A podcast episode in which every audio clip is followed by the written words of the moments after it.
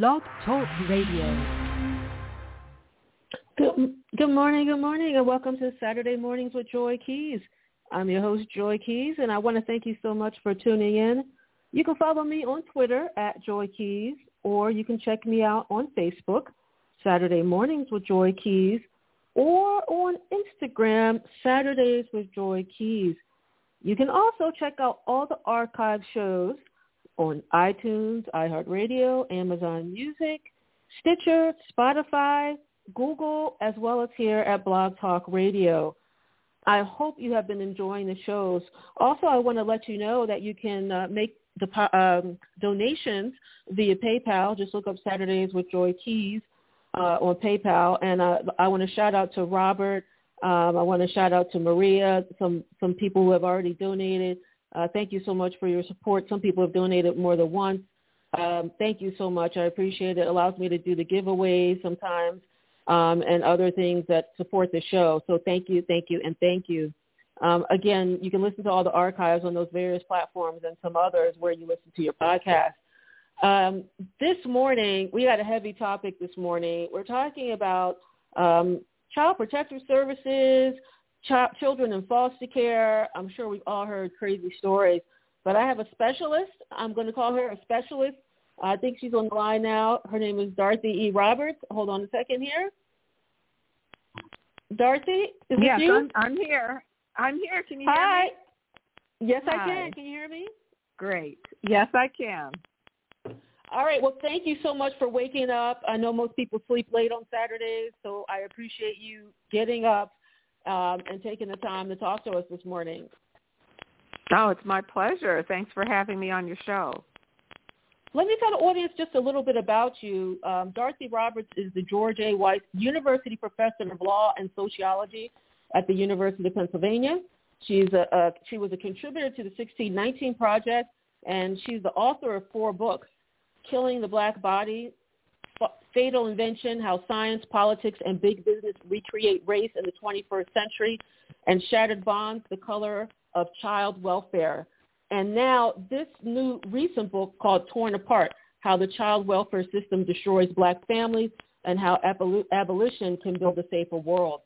So uh, again, I said specialist, right? I think this is the woman we want to talk to this morning about it. But Dorothy, I want to talk to you a little bit about yourself because you're like the mad world traveler. You lived in Liberia, you were in Egypt, you were in the Andes. Where haven't you been living? That's so interesting. You dug into my past, haven't you, Joy?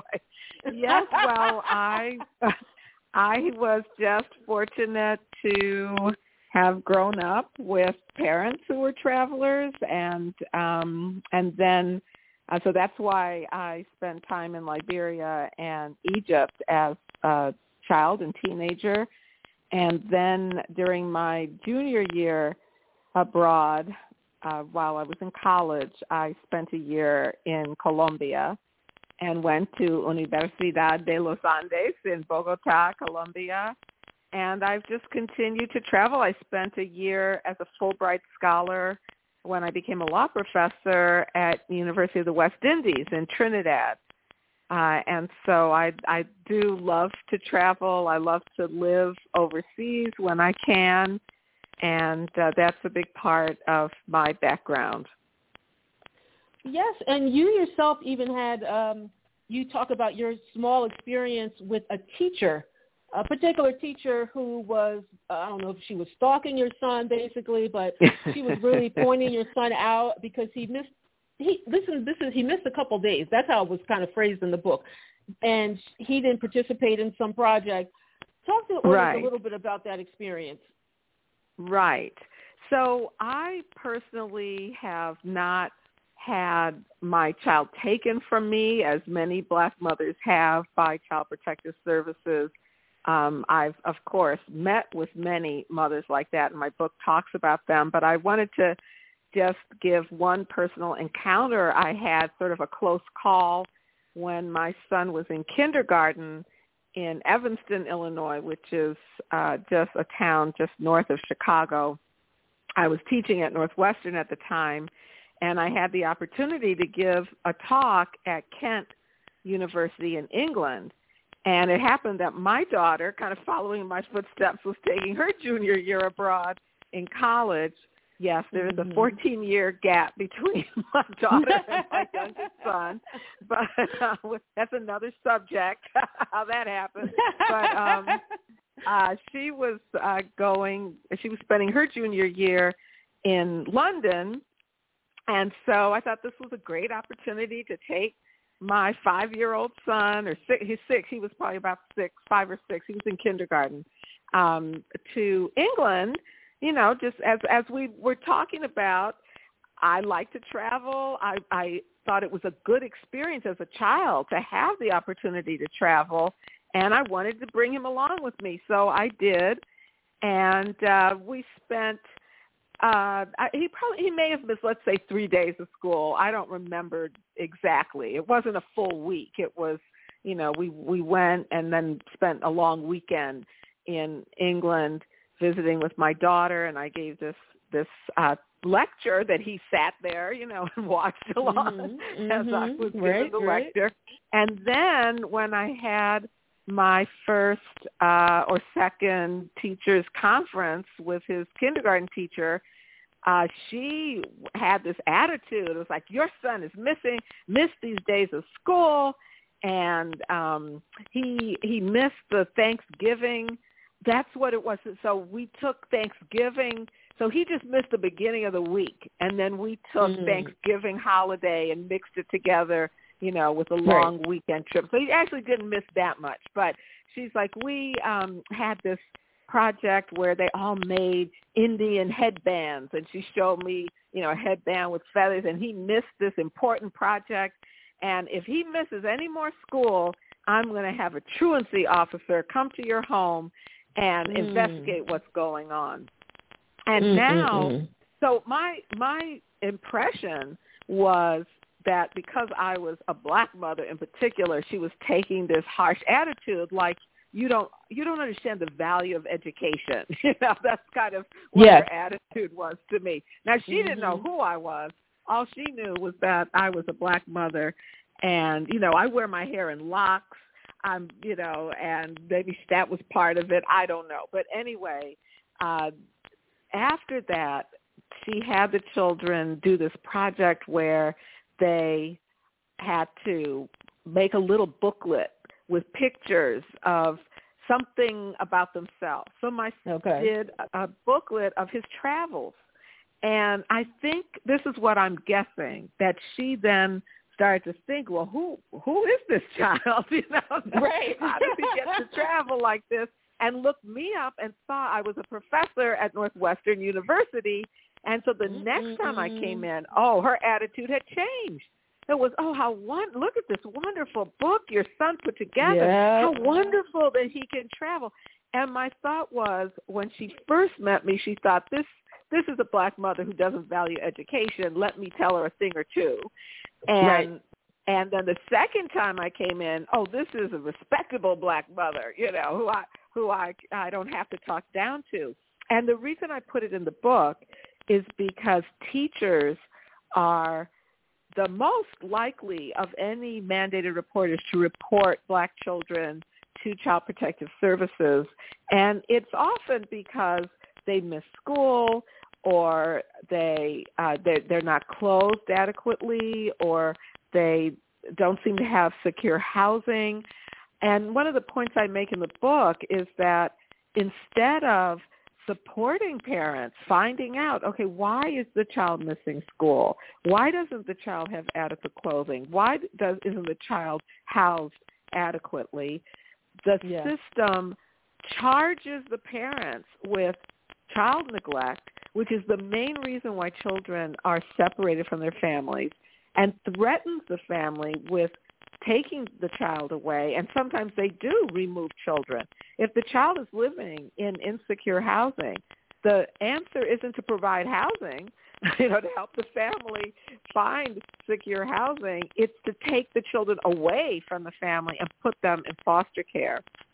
And you know, my Dorothy, book one argues, of the things yeah, one of the things that you talk about a lot in the in the book is housing and and that reason for taking the kids, but then the reason for taking the kids ends up being the reason they lose housing. So, for example, you gave the person or family who was in a shelter, and they take Yeah. their kids away because they're in the shelter, okay, and then they lose their shelter spot because I will tell you from experience, as a single woman, it is extremely Yeah. difficult to find uh, shelter. You either have to be a Yeah.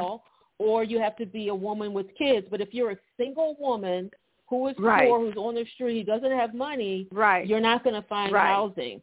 So, so that's, That's one of the exactly big reasons. right.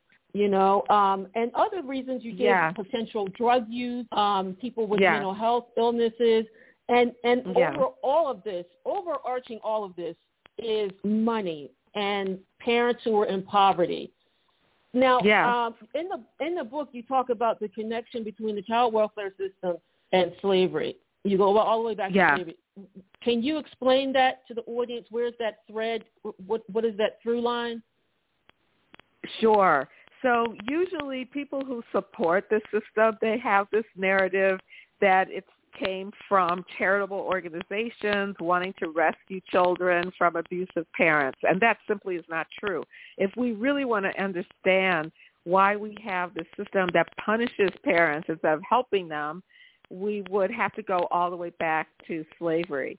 Uh, because that is the origin of this idea that black people cannot take good care of their children and need white white supervision to do so and also the idea that black families don't have tight bonds so when you take black children away from their families it's not really as uh, much of a problem you know it, it, there's this idea that they're going to be better off away from their families because of these myths about how black families don't really love each other, don't really have tight bonds, aren't really caring for their children.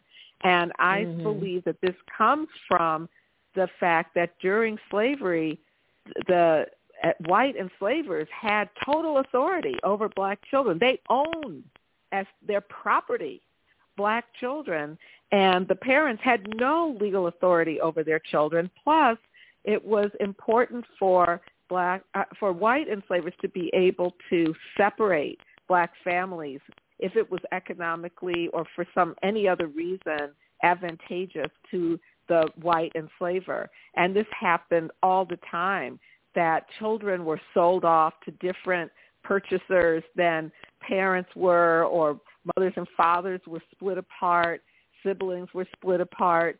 Whatever the enslaver wanted at the auction block when families came onto the auction block, they could be purchased by, you know, by five different people uh, and completely separated from each other. And so this idea that it is all right to separate black families, I, I believe stems from slavery. Uh, and then the next phase of how black families were treated right after emancipation, after the Civil War ended, was Mhm, part mhm. of the white supremacist backlash to re-enslave black people was to take black children away from their parents by a court system that would deem black parents to be neglectful and then apprentice them out to their former white enslavers to work for them. Uh, and basically, thousands and thousands of black children were put back into virtual slavery again through the courts based on findings of parental neglect. You know, that is the origin of the child welfare system for black families. Mm. Mm. Uh, one of the other issues is parents being afraid to go to the hospital. So you have a Yeah. child, and uh, you you want to take them to the hospital, but in your book you explain that they're afraid because if they go to get help, then it backlashes on them, um, and the you know CPS becomes involved. And one of the stories Yeah. you talk about is actress Jenny Mollen. Can you talk about Jenny Mollen to the audience?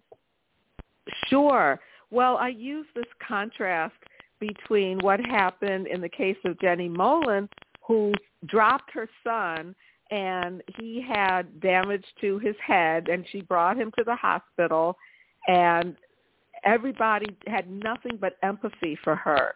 In fact, there were uh, tweets and Instagram and you know positive press about her and the idea that well you know this happens parents make these mistakes. So somebody tweeted something like you know this is part of the passage of parenting. But no indication whatsoever that she was going to be suspected of child abuse. And i compare that with a black mother in new york city um imani worthy who now is an activist in a, a an um, magazine called Rise, which tells the stories of black mothers who've had their children taken away.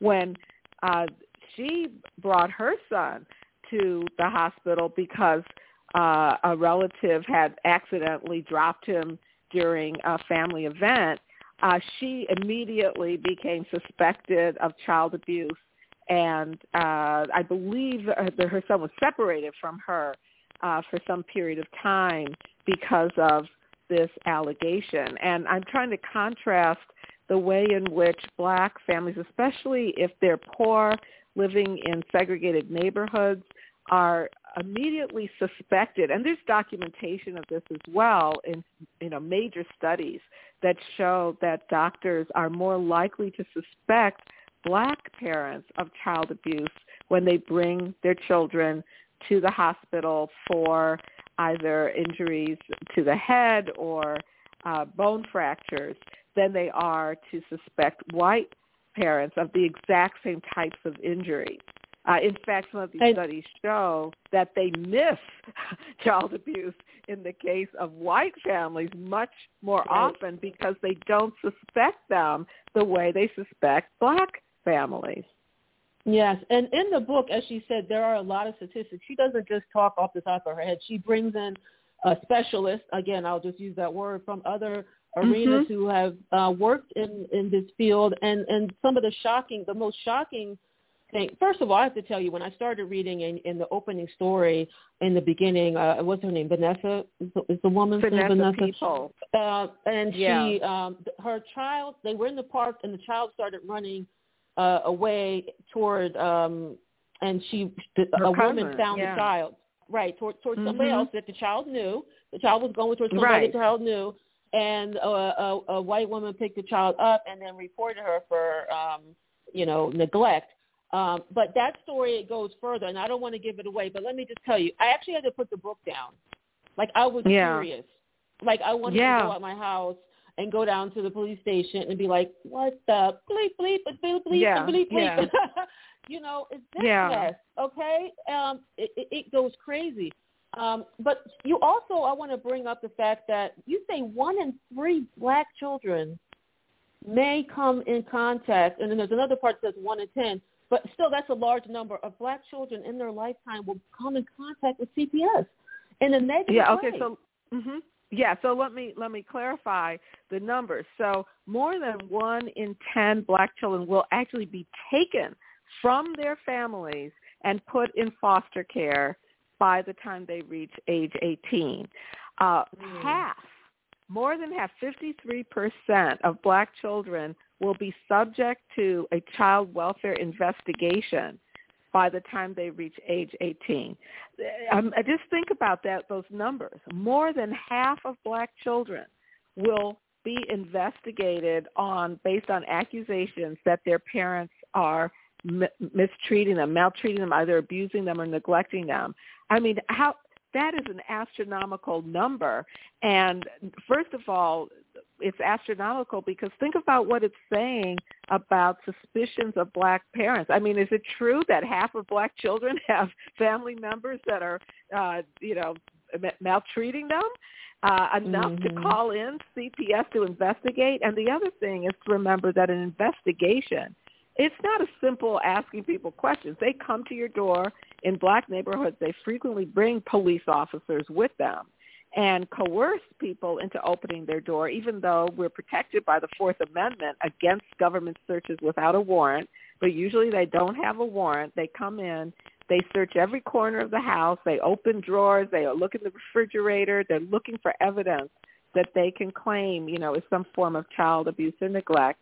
They strip search children looking for evidence of abuse, uh, and they look into your private records, health records, uh, criminal records if they happen to have them, um, school records, uh, any kind of private information to see whether there's evidence of abuse or neglect.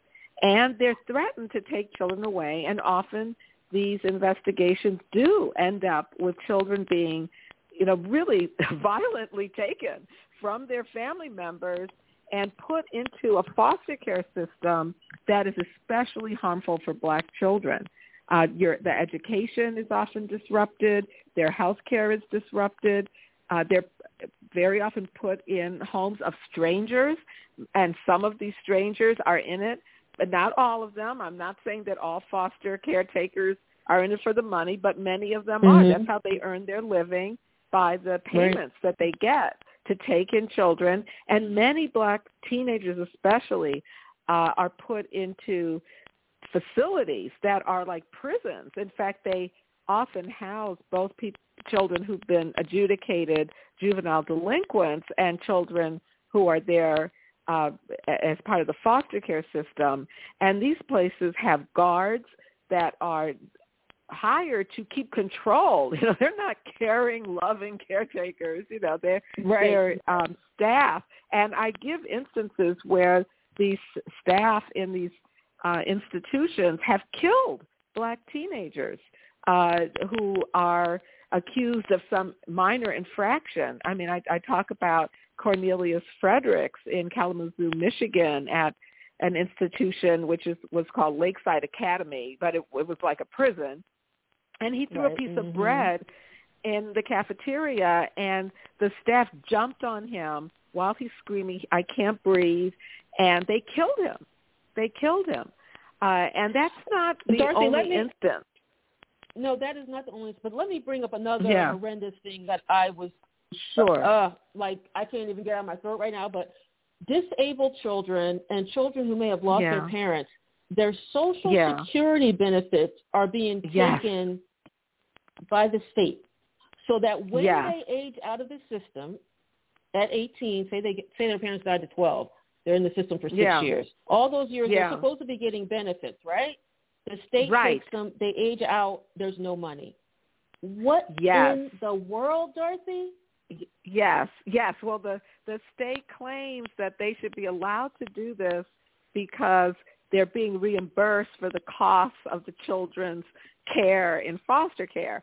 But the state has taken these children into its custody. It has an obligation to care for the children. They, there's no, there should be no obligation for the children to pay back the state for their care. I mean, who we well, don't. you know that happens in child support too. You know that happens well, when yes. people are on welfare and and then yes. they get child support. Then the the, the state yes. takes the child support because they say you're yes. paying us back for. So right. then the person remains. At, again, we go back to money and we go back to the level of poverty. And one of the one of the systems that you talk about um, is, is the Maximus uh, company yes, uh, and the their company. and their their use of computerized technology. Um, talk about that uh, uh, to yes. the connection between Maximus, the child welfare system, and computerized technology. Yeah, So uh, Maximus is just one of uh, many companies, big companies that uh, form this industry that is look, uses computer technology to look for children who are entitled to Social Security benefits and then uh, try to maximize those numbers of children in the foster care system. And so this, is, you know, you could see that these state agencies are hiring these companies to make money off of the children they put in foster care. And this is very clearly set out in emails. Um, uh, there is uh, Professor Hatcher at University of Baltimore has written a book about this where he details uh, how these companies work and how they collude with state agencies to take the money of children. And while we're talking about computerized technologies, uh, uh, many states now also engage in contracts with computer companies like IBM and SAS you know these big multi-million dollar companies, maybe billion dollar, I'm not sure, but you know big companies mm-hmm. that collect data and then they develop these algorithms, you know, mathematical formulas to predict which children are going to be at risk in the future. And uh, uh, this is really alarming because they're collecting massive that sounds like of a movie. data. Darcy, I know, doesn't like it? Like that yes, sounds like I yes. could see like you know some some Arnold Schwarzenegger like the Terminator type of stuff. It's like we already knew Right. that this was going to happen, so we're going to Yes. come and and reach out to you uh, in the present. Uh, We're, running down the time, so I want you to talk about what's some solutions because you do have a section Yeah. at the end, and you talk about Yeah. um, uh, Du Bois' abolition democracy. What does Yeah. that mean? Yeah. Well, W.E.B. Du Bois, writing uh, of just a few decades after the Civil War ended, made the point that abolishing slavery was important, but we also need to have a democratic society that truly treats people equally, uh, you know, where black people have equal citizenship rights. And he recognized that the abolition of slavery didn't mean that black people were truly free. And so this is the, you know, a lot of people are afraid of the term abolition because it, it sounds too radical. But I argue we should abolish this system in the same way that Du Bois talked about what it means to abolish slavery and black subordination. And that is both to dismantle this harmful system we have now, but simultaneously to build up other approaches, community-based approaches in black communities run by black people that truly support families and truly keep children safe, which this system is not doing. So it is about dismantling piece by piece through, for example, laws that end mandated reporting, which is done in an extremely discriminatory way and only drives people away from supports they could have because of the fear that their children will be taken away from them.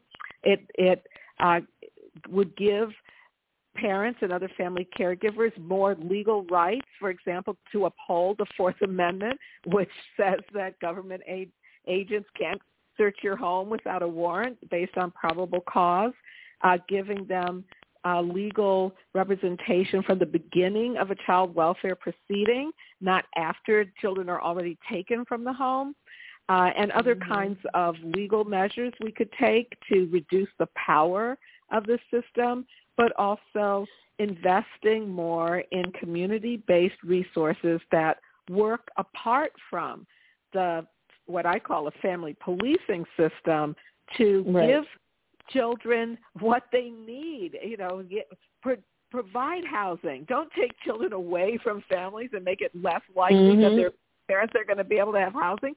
All provide housing for them, uh, or, Dorothy, or, or wanna- let's work on a society that has. Yeah. I want to tell the audience because we are we're out of time, but I want to tell them she Okay. also speaks about indigenous children and poor white children Yes. because I know people are like, you know, just because you're black, Okay. uh, I was in the I was in Right. the system and I'm white, and blah Right. blah blah. So so she has Yes. she has a lot of things covered. We can't get into all. We would need like two hours to get into it. Right. So I'm going to give away some copies of your book, Dorothy. So Okay. um, I want to encourage people to follow me on Twitter at Joy Keys. Check me out on Facebook, Saturday Mornings with Joy Keys, and on Instagram. And Dorothy, you're on social media. Where can they find you? What's your What's your handles on social media? My handle is Dorothy E. Roberts on both Instagram and Twitter. Excellent, Dorothy. I'm sorry, but we just we just have to go. But you, we, I think we had a great conversation. Um, Yes. and, and I'm all for what you're doing, and I, I'm sure Thank there'll be you. another book coming soon. Thank you, Joy. I'm going to start working on so the next much. one this summer. Thank you too. Okay, I appreciate it. All right, Bye-bye. I'll talk to you later. Bye bye. Thank you everybody for tuning in. Again, follow on social media so you have a chance to win a copy of the book.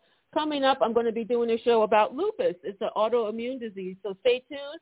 I hope you guys have a great weekend. For those of you who can't make it, you'll be able to listen to the archive of Darcy's interview and also the lupus interview if for some reason you're not able to hang around. Have a great weekend.